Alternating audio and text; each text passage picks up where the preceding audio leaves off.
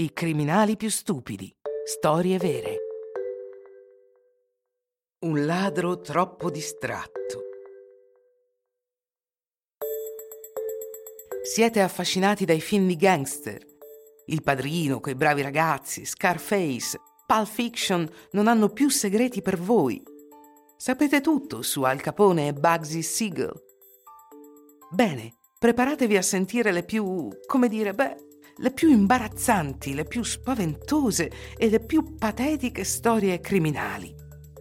I malavitosi di cui vi parleremo sono più vicini a Rantanplan e Averell Dalton, il più stupido dei fratelli Dalton, che a Pablo Escobar.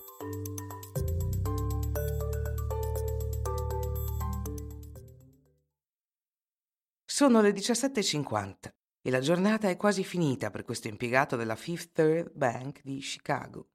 Ci sono sempre meno persone nella filiale e fuori è buio. Fa anche molto freddo. È il 29 dicembre. Così John non è sorpreso quando un uomo con un berretto e una sciarpa si avvicina al bancone. Ma quando l'uomo gli punta contro una pistola, si rende conto che ha un grosso problema. È per una rapina. L'impiegato capisce e alza immediatamente le mani in aria. Sta guardando un uomo sulla quarantina con profondi occhi blu. John sente un sudore freddo scorrere lungo la schiena. Pensa a Samantha e ai bambini, all'anno che sta per iniziare, a come vorrebbe vedere il 2009 e tutti gli anni seguenti. Senza togliergli gli occhi di dosso, il rapinatore tira fuori dalla tasca un pezzo di carta e lo mette sul bancone. Con un cenno del capo dice a John di leggerlo. Sbrigati, dammi tutti i soldi o ti uccido. John è pronto a dare tutto l'oro del mondo per restare vivo e passare il capodanno con la sua famiglia. Annuisce, abbassa lentamente le mani e apre la cassa, senza nemmeno premere l'allarme. Non c'è molto, 400 dollari in tutto, certamente non molti soldi. Gli tremano le mani, ma non esita. Riempie fino all'ultima banconota nella borsa consegnatagli dall'uomo dallo sguardo gelido che non lo abbandona mai.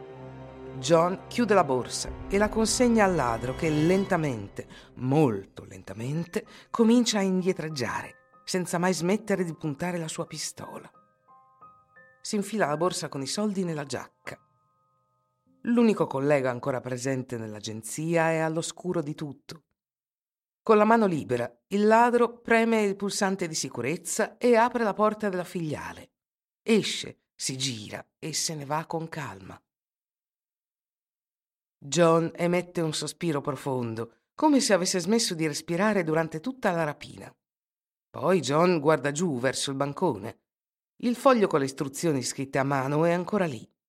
John pensa tra sé e sé che si tratta di un campione della calligrafia del rapinatore, certamente un indizio prezioso.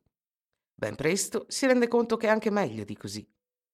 Thomas Infante, che vive a Cary, Illinois, ha scritto le sue istruzioni minacciose sul retro della sua busta paga. Così c'è il suo nome, il suo indirizzo e il suo stipendio mensile, una miseria che rende facile capire perché vorrebbe integrare il suo reddito. Ed ecco un altro esempio di bandito distratto come piace alla polizia. Siamo quasi dispiaciuti per lui, visto che per 400 dollari rischia 20 anni di prigione, ma almeno è entrato nella categoria dei peggiori ladri della storia del crimine a ciascuno la propria gloria.